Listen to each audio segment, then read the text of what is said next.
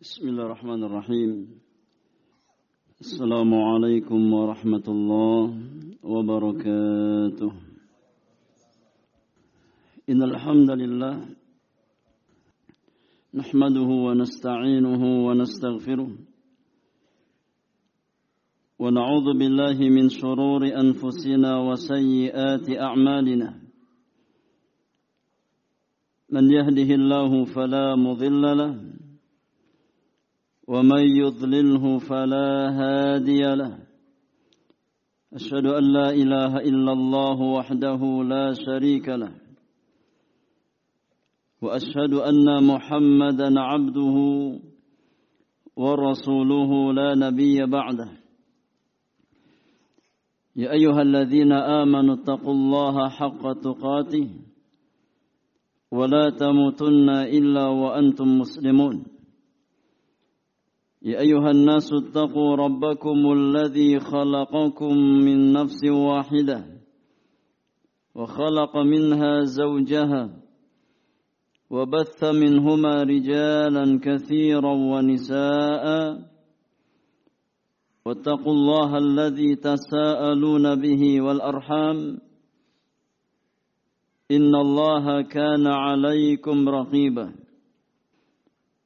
يا أيها الذين آمنوا اتقوا الله وقولوا قولا سديدا يصلح لكم أعمالكم ويغفر لكم ذنوبكم ومن يطع الله ورسوله فقد فاز فوزا عظيما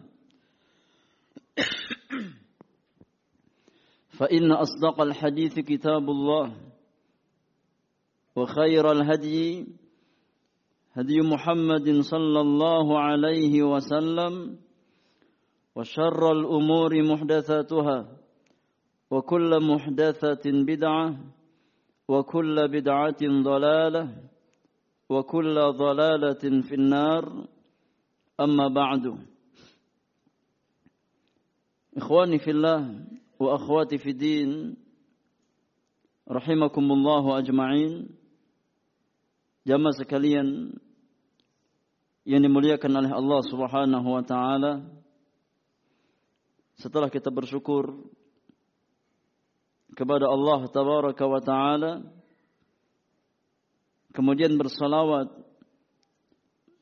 atas Rasulullah sallallahu alaihi wasallam mari kita lanjutkan pelajaran kita di dalam mengkaji كتاب رياض الصالحين من كلام سيد المرسلين. بوهكريا الإمام محي الدين أبو زكريا يحيى بن شرف النووي الشافعي رحمة الله تعالى عليه رحمة واسعة. Di malam hari ini kita masuk bab Bab yang ke-25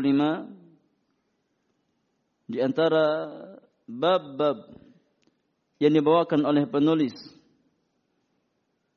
yaitu babun al-amru bi ada'il amanah. Bab dalil-dalil yang menjelaskan perintah atau kewajiban untuk menunaikan amanah. Di mana? Di dalam bab yang ke-25 ini Al-Imam An-Nawawi rahimahullahu taala membawakan dua buah ayat. Di antara ayat-ayat Al-Qur'anul Karim dan empat buah hadis.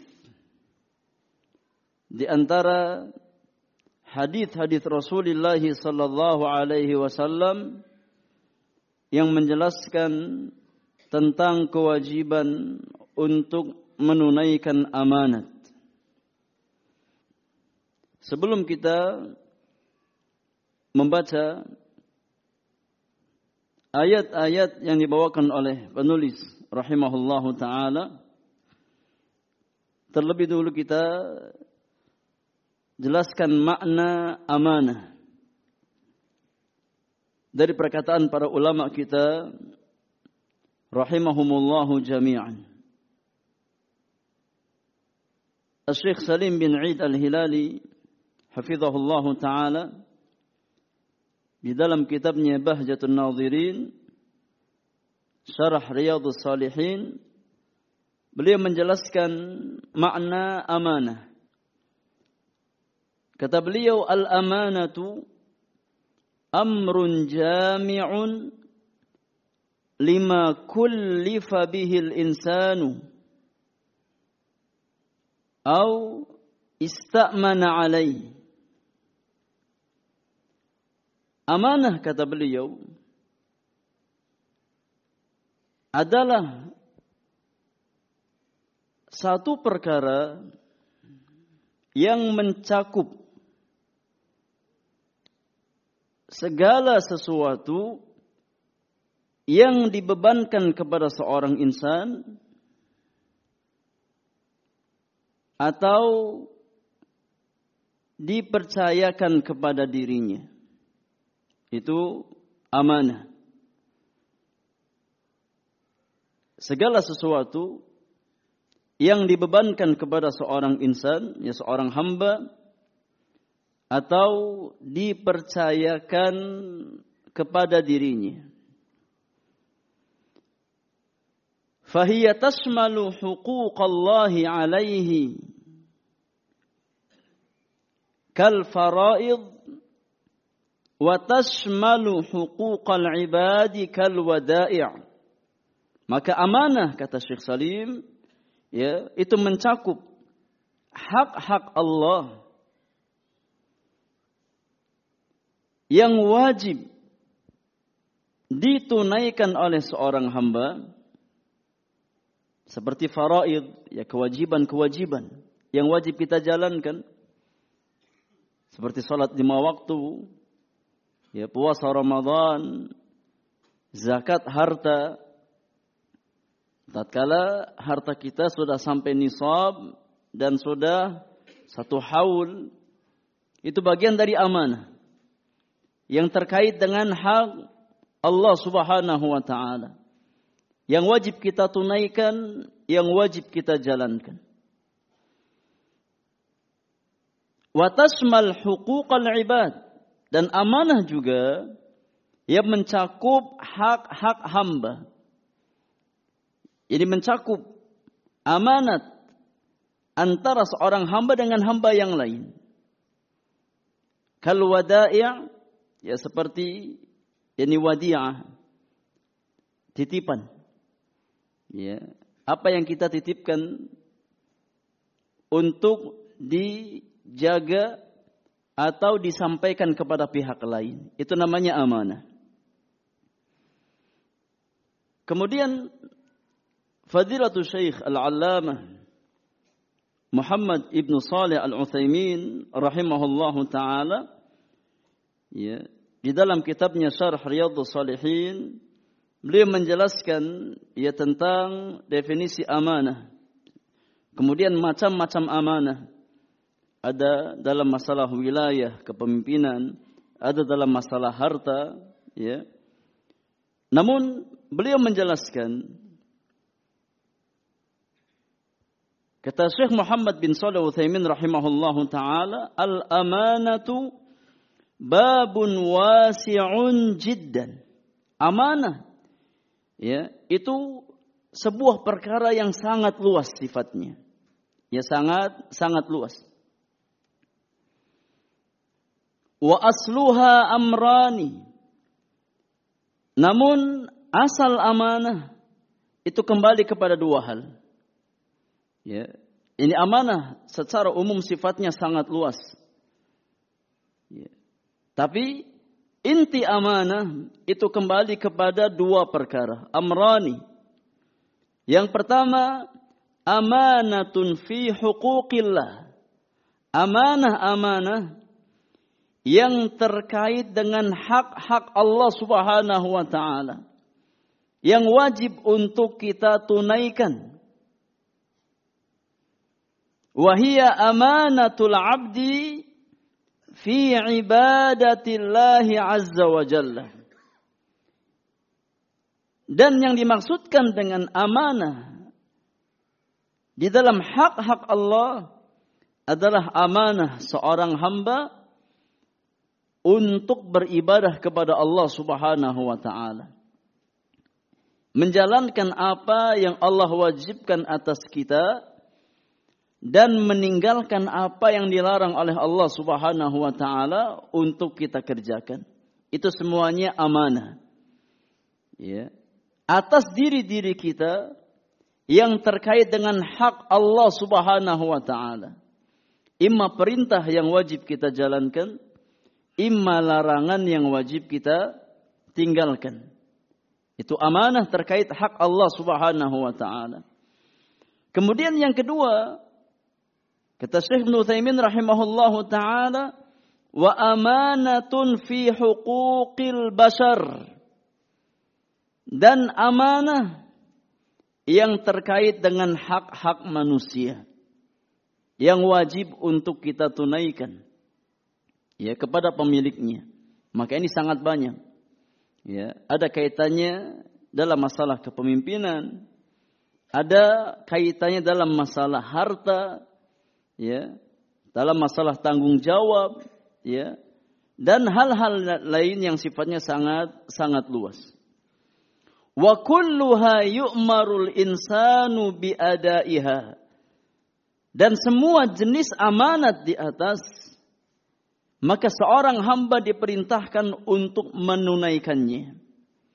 Ya, baik amanah tersebut terkait dengan hak-hak Allah, dengan hak-hak Khalik, ataupun amanah yang terkait dengan hak-hak makhluk. Maka semuanya wajib untuk kita tunaikan. Ya, wajib untuk kita jalankan sebagaimana sebagaimana mestinya. Dan Allah Subhanahu wa taala ya akan menanyakan kepada kita tentang amanah-amanah tersebut.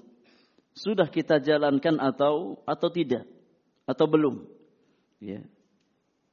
Maka semua ya apa yang kita lakukan dalam bab amanah akan diminta pertanggungjawaban di hari kiamat nanti di hadapan Allah Subhanahu wa taala.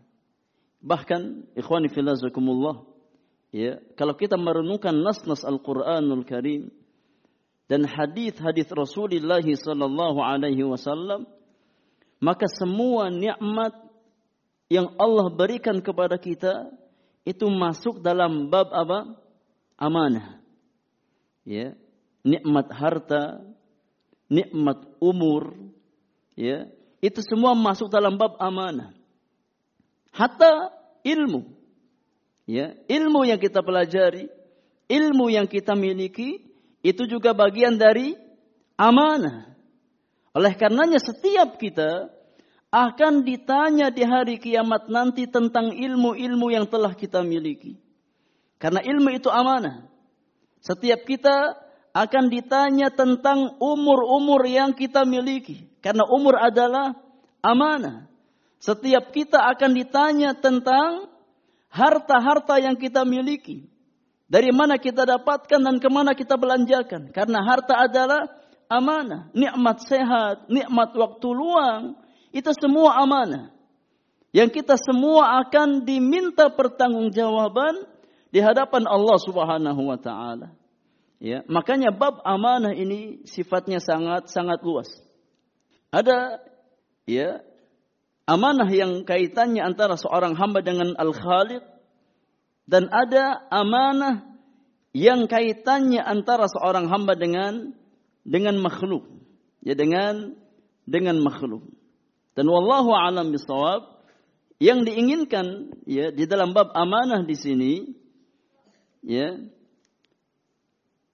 Al Imam yakni membawakan bab amanah di dalam kitab Riyadhus Shalihin ya kewajiban untuk menunaikan amanah ya lebih condong kepada amanah yang terkait antara sesama makhluk. Ya, antara sesama sesama makhluk. Meskipun amanah sifatnya umum. Ada amanah yang kaitannya antara kita dengan Khalik dan ada amanah yang sifatnya antara seorang hamba dengan dengan makhluk yang lainnya. Tapi Al-Imam An-Nawawi rahimahullahu taala di dalam bab yang ke-25 ini ya, beliau ingin menjelaskan kewajiban menunaikan amanah ya antar sesama sesama makhluk. Nah, wallahu a'lam. Kemudian ayat yang pertama yang dibawakan oleh al-Imam rahimahullahu taala adalah firman Allah tabaraka wa taala di dalam surat An-Nisa ayat yang ke-58. Ya tentang kewajiban untuk menunaikan amanah. Surat An-Nisa ayat yang ke-58.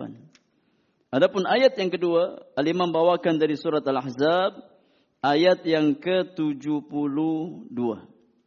Ya, silakan dibaca Ustaz. Dua ayat yang dibawakan oleh al-Imam di awal bab yang ke-25. Tafadhal, iqra.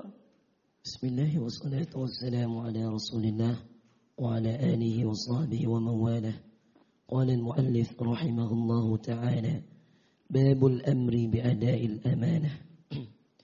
قال الله تعالى إن الله يأمركم أن تؤدوا الأمانات إلى أهلها. سورة النساء. وقال تعالى إنا أردنا الأمانة على السماوات والأرض والجبال فأبين أن يحملنها وأشفقن, وأشفقن منها وحملها الإنسان إنه كان ظلوما جهولا. طيب جزاك الله خير وبارك فيك. نعم. Ayat yang pertama adalah firman Allah tabaraka wa taala di dalam surat An-Nisa ayat yang ke-58. Allah tabaraka wa taala berfirman, "Inna Allah ya'murukum an tu'addul amanati ila ahliha." Sesungguhnya Allah Subhanahu wa taala memerintahkan kamu untuk menunaikan amanah kepada yang berhak menerimanya. Ya. Sesungguhnya Allah Subhanahu wa taala memerintahkan kamu untuk adaul amanah, menunaikan amanah kepada ahlinya, ini kepada yang berhak menerima amanat tersebut. Maka dalalah ayat dari surat An-Nisa 58 terhadap bab yang dibawakan oleh imam sangat jelas. Ya. Ini sisi pendalilan ayat untuk menjelaskan kewajiban menunaikan amanat sangat jelas. Ya, kenapa? Karena Allah Subhanahu wa taala menjelaskan dengan lafaz amr. Ya, innallaha ya'murukum. Sesungguhnya Allah Subhanahu wa taala memerintahkan kamu untuk menunaikan amanah. Ya. Maka perintah menunaikan amanah adalah perintah yang datang langsung dari Rabbul Alamin yang diperintahkan oleh Allah Subhanahu wa taala. Dan hukum asal perintah menunjukkan apa jemaah? Menunjukkan kewajiban. Ya. Al aslu fil amri al wujub. Hukum asal perintah itu menunjukkan kewajiban. Ya. Maka wajah istidlal dari ayat yang mulia ini jelas untuk menjelaskan kewajiban menunaikan amanah. Syekh Abdurrahman bin Nasir As-Sa'di rahimahullahu taala di dalam tafsirnya menjelaskan makna ayat di atas. Kata Syekh Abdurrahman bin Nasir As-Sa'di rahimahullah di dalam kitab Taisir Karimir Rahman fi tafsiri kalamil mannan. Kata beliau, al-amanatu kullu ma'tumina alaihi al-insan wa umira bil qiyami bihi. Amanah adalah segala sesuatu yang diembankan kepada seorang hamba dan diperintahkan untuk dia jalankan. Itu namanya amanah. Ya, segala sesuatu yang dibebankan kepada seorang hamba dan dia diperintahkan untuk menjalankannya. Itu namanya amanah. Fa'amarallahu ibadahu biadaiha. Maka Allah Subhanahu wa taala memerintahkan hamba-hambanya untuk menunaikan amanat tersebut. Ay kamilatan muwaffaratan. La manqusatan wala mabkhusatan. Yakni maknanya Allah perintahkan hamba-hambanya untuk menunaikan amanah secara sempurna tanpa ada yang dikurangi sedikit pun. Ya, tanpa ada yang dikurangi dari amanah tersebut sedikit pun. Maka tatkala kita mendapatkan amanah, maka jalankan amanah secara maksimal. Jangan dikurangi. Ya. Ada orang kasih amanah ke kita, Pak. Ya tolong disampaikan, berikan untuk fakir miskin. Ya, amanah. Ya, makan jangan apa? Jangan disunat. Ya, jangan dikurangi. Sampaikan yakni secara sempurna sebagaimana dititipkan kepada kita. Jalankan secara sempurna. Ya. Wa yadkhul fi dzalika amanatul wilayat wal amwal wal asrar. Maka masuk di dalam makna amanat yang wajib untuk kita tunaikan kata Syekh Sa'di adalah amanat dalam masalah wilayah kepemimpinan ya kemudian masuk amanat di dalam masalah harta yang diamanahkan kepada kita wal asrar ataupun rahasia-rahasia orang lain yang diamanahkan kepada kita. Ya, ada orang yakni menitipkan hartanya untuk kita berikan kepada orang lain. Ya kepada si fulan dan si fulan maka berikan secara sempurna. Ada orang yang yakni menitipkan rahasia kepada kita, Pak. Tolong ini rahasia. Ya. Jangan diceritakan kepada orang lain. Maka jadi apa? Amanah yang wajib untuk kita jaga ya tidak boleh kita bicarakan kepada orang lain. Selama orang tersebut berpesan kepada kita untuk menjaga rahasia tersebut, jangan dibicarakan kepada orang lain, maka kita wajib jalankan amanah tersebut. Ya, jangan kita bicarakan kepada kepada orang lain. Wal ma'murat allati la yattali 'alaiha illallah. Dan perintah-perintah yang tidak ada yang mengetahui ya perintah tersebut kecuali yang memerintahkan dan juga Allah Subhanahu wa taala. Ini pihak yang memberikan amanah kepada kita dan Allah Subhanahu wa taala. Maka jaga amanah tersebut jangan disia-siakan. Kemudian Al-Imam Al-Hafidh Ibnu Katsir rahimahullahu taala di dalam tafsirnya tatkala menafsirkan ayat di atas, beliau menjelaskan. Kata Imam Al-Hafidh Ibn Kathir rahimahullahu taala, yukhbiru ta'ala annahu ya'muru bi ada'il amanati ila ahliha. Di ayat tersebut An-Nisa 58 Allah Subhanahu wa taala mengabarkan bahwasannya dirinya memerintahkan orang-orang yang beriman untuk menunaikan amanat kepada yang berhak menerimanya. Allah perintahkan orang-orang beriman ya untuk menunaikan amanat yang dibebankan kepada dirinya, dia jalankan sebaik-baiknya. Dia sampaikan kepada orang yang berhak menerima amanat tersebut. Wafil hadis ya, dan di dalam hadis dari Samurah anna Rasulullah sallallahu alaihi wasallam qala. Di dalam hadis yang sahih dikeluarkan oleh Imam Ahmad dan Ahlus Sunan dari jalan Samurah bin Jundub Rasulullah sallallahu alaihi wasallam bersabda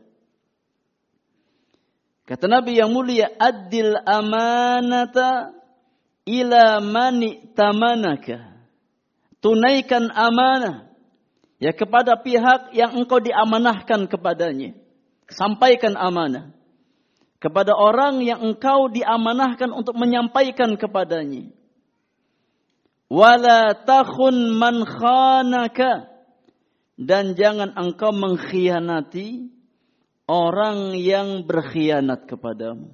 Ini akhlak Islam jamaah. Ya, ini akhlak Islam. Rasulullah sallallahu alaihi wasallam memerintahkan orang-orang beriman untuk menunaikan amanah. Ya. Karena di antara akhlak seorang mukmin adalah menunaikan amanah. Ya.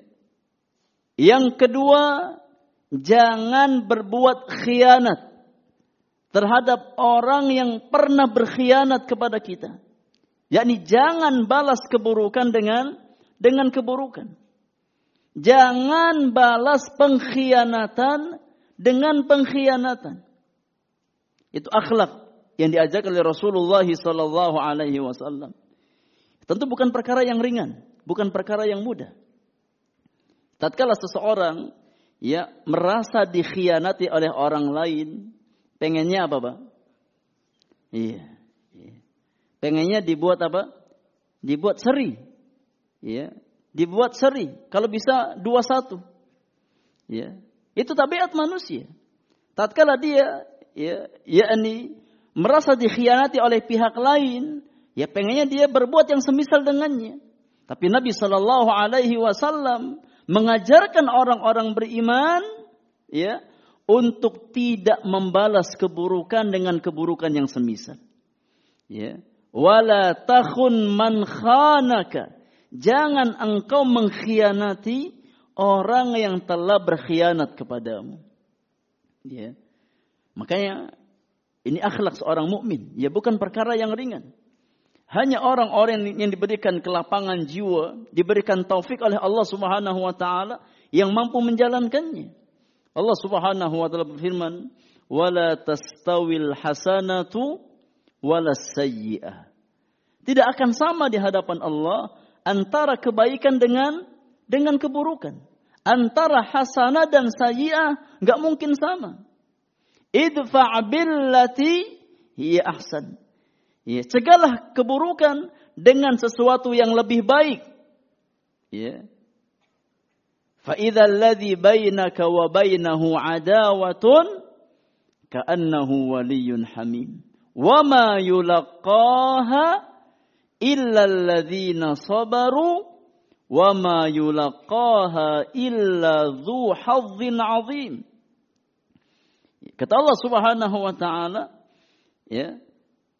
Tidak ada yang bisa menerapkan yakni akhlak yang mulia tersebut membalas keburukan dengan kebaikan kecuali memang orang-orang yang diberikan nikmat sabar oleh Allah Subhanahu wa taala. Orang-orang yang diberikan bagian yang sangat besar ya dari taufik dan kasih sayang Allah Subhanahu wa taala. Maka orang-orang beriman diajarkan oleh Rasulullah sallallahu alaihi wasallam untuk menunaikan amanat ya. Kemudian tatkala kita dikhianati, maka jangan balas khianat orang lain kepada kita dengan khianat yang semisal kepadanya. Ya. Itu karakter orang-orang beriman. Berbeda dengan karakter orang-orang munafikun. Ya, yang mana di antara karakter orang-orang munafik kata Nabi sallallahu alaihi wasallam ya wa idza tumina khana Orang munafik itu tatkala dia diberikan amanat maka dia mengkhianati. Wa idza khasama. Tatkala dia terlibat perselisihan dengan orang lain, maka dia berbuat kezaliman berbuat aniaya kepada orang lain. Ya, tadi tatkala orang lain khianat kepada dia, dia balas dengan yang lebih dari orang yang lain apa lakukan tersebut. Itu karakter orang-orang munafik.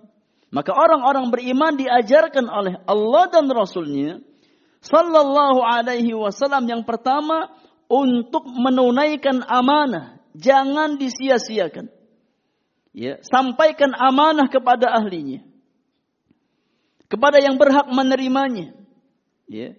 Kemudian kalau ada orang yang khianat sama kita, maka jangan balas khianat dengan khianat yang yang semisal. Ya, tapi balas keburukan dengan dengan kebaikan. Kemudian Al-Imam Al-Hafidh Ibn Kathir berkata setelah membawakan hadis di atas, ya, yang diperintah untuk menunaikan amanah Kata beliau, "Wahada ya'ummu jami'al amanatil wajibah 'alal insan." Dan perintah menunaikan amanat dalam ayat di atas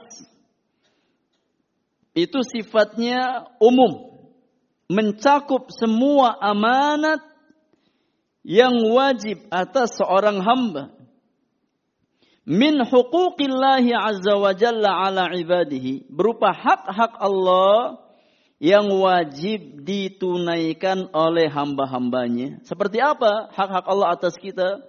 Ya seperti sholat, seperti zakat, ya seperti kafarah, seperti nazar, puasa dan yang lainnya. Itu semua amanah.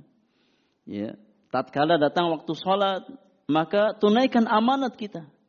Bagaimana caranya? ya kita mengerjakan salat. Tatkala masuk bulan Ramadan, tunaikan amanat kita. Apa? Berpuasa Ramadan. Tatkala harta kita sudah sampai nisab, kemudian sudah berlalu satu haul, tunaikan amanah pada zakat apa pada harta kita, berupa membayarkan zakat harta tersebut. Ya. Tatkala kita berbuat sesuatu yang mewajibkan kafarah, maka tunaikan amanat dengan cara membayar kafarah tersebut. Ya. Tatkala kita bernazar, maka tunaikan amanah. Tatkala kita bernazar dan Allah berikan apa yang kita nazarkan tersebut, maka tunaikan amanah. Ya, pada apa yang telah kita nazarkan. Ya Allah, ya, kalau seandainya ya engkau berikan kesembuhan ya pada anakku maka mobil ini mau saya infakkan fisabilillah. Ya, Allah kasih kesembuhan pada anaknya. Ya, maka amanah yang harus dia tunaikan ya diinfakkan apa mobilnya di jalan Allah Subhanahu wa taala. Ya. Itu amanah yang terkait dengan hak-hak Allah Subhanahu subhanahu wa taala. Wa min huquqil ibad ba'dihim ala ba'din. Demikian pula ya amanat-amanat yang kaitannya antara seorang hamba dengan hak hamba yang lainnya. Maka wajib dia tunaikan, wajib dia jalankan kal wada'i' seperti wadi'ah simpanan. Ya. Wajib dia jaga amanat tersebut. Wajib dia tunaikan amanat tersebut. Ya, Pak. Ya, tolong saya nitip apa motor. Ya saya mau safar keluar kota, ya di rumah nggak ada yang jaga, saya nitip motor ya. Ya, dijaga amanat tersebut. Ya, jangan disia-siakan. Hatta sebatas nitip salam jamaah. Ya. Hatta sebatas nitip salam. Kalau kita iakan jadi apa? Jadi amanah. Ya. Pak, ya, tolong titip salam ke ustaz. Ya. Ya sebagian jamaah kayak gitu ya. ya nitip salam ke ustaz. Ya. Ya. Ngajinya nggak pernah kelihatan. Kerjaannya nitip salam ke ustadznya. Tolong titip salam ke ustadz ya. Ya qadar Allah saya belum bisa datang. Ya, ada keperluan keluarga. Ya, ya tiap pekan ada keperluan. Ya keperluan keluarga, ada kondangan, ya ketemu teman. Ya akhirnya nggak pernah sempat ngaji. Ya kerjaannya nitip apa? Salam. Ya kalau kita iakan, ya wajib kita tunaikan amanat tersebut. Ya kalau tidak maka menjadi beban di hari kiamat nanti. Ya, makanya seorang mukmin ya Yani kalau dia rasa nggak mampu untuk mengemban amanat, jangan dia paksakan. Ya, untuk menerima amanat tersebut. Ya, Pak. Afwan, ya bukannya saya nolak, ya. Saya ini kadang-kadang lupa. Ya, sukanya lupa. Ya. Maka daripada jadi beban saya mendingan ya tolong cari orang lain buat nitip salam ke ustadznya. Ya, daripada jadi beban buat saya. Ya, mending cari yang lain. Daripada kita iya kan, ya kemudian nggak kita apa nggak kita sampaikan, ah, ada rasa malu, ada rasa canggung, ya. Tapi kita sudah iya kan, ya maka ini jadi beban buat kita. Maka yang lebih selamat dari awal kita sampaikan, ya nggak bisa. Ya, lebih enak seperti itu daripada kita iya kan, tapi nggak kita sampaikan. Ya, maka ini lebih lebih berat bagi bagi seorang hamba. Jadi ikhwani filazakumullah, ya, amanat yang dimaksudkan di dalam firman Allah Subhanahu wa taala dalam surat An-Nisa ayat 58 itu mencakup dua perkara. Ya, sebagaimana yang dijelaskan oleh para ulama kita, ada amanat-amanat yang terkait antara kita dengan Al-Khaliq, ya, berupa kewajiban ubudiyah berupa kewajiban ibadah kepada Allah Subhanahu wa taala yang mana kewajiban ubudiyah itu dibangun di atas al-amru wan nahyu. Ya. Menjalankan perintah Allah dan meninggalkan larangan Allah Subhanahu wa taala. Itu amanat yang terkait antara seorang hamba dengan ya al-Khaliq dengan penciptanya. Adapun yang kedua adalah amanat yang terkait antara kita dengan hak orang lain. Maka ini banyak. Ya, dan sifatnya sangat luas. Ada amanat yang terkait dengan kepemimpinan, ya. Ada amanat yang sifatnya terkait dengan masalah harta.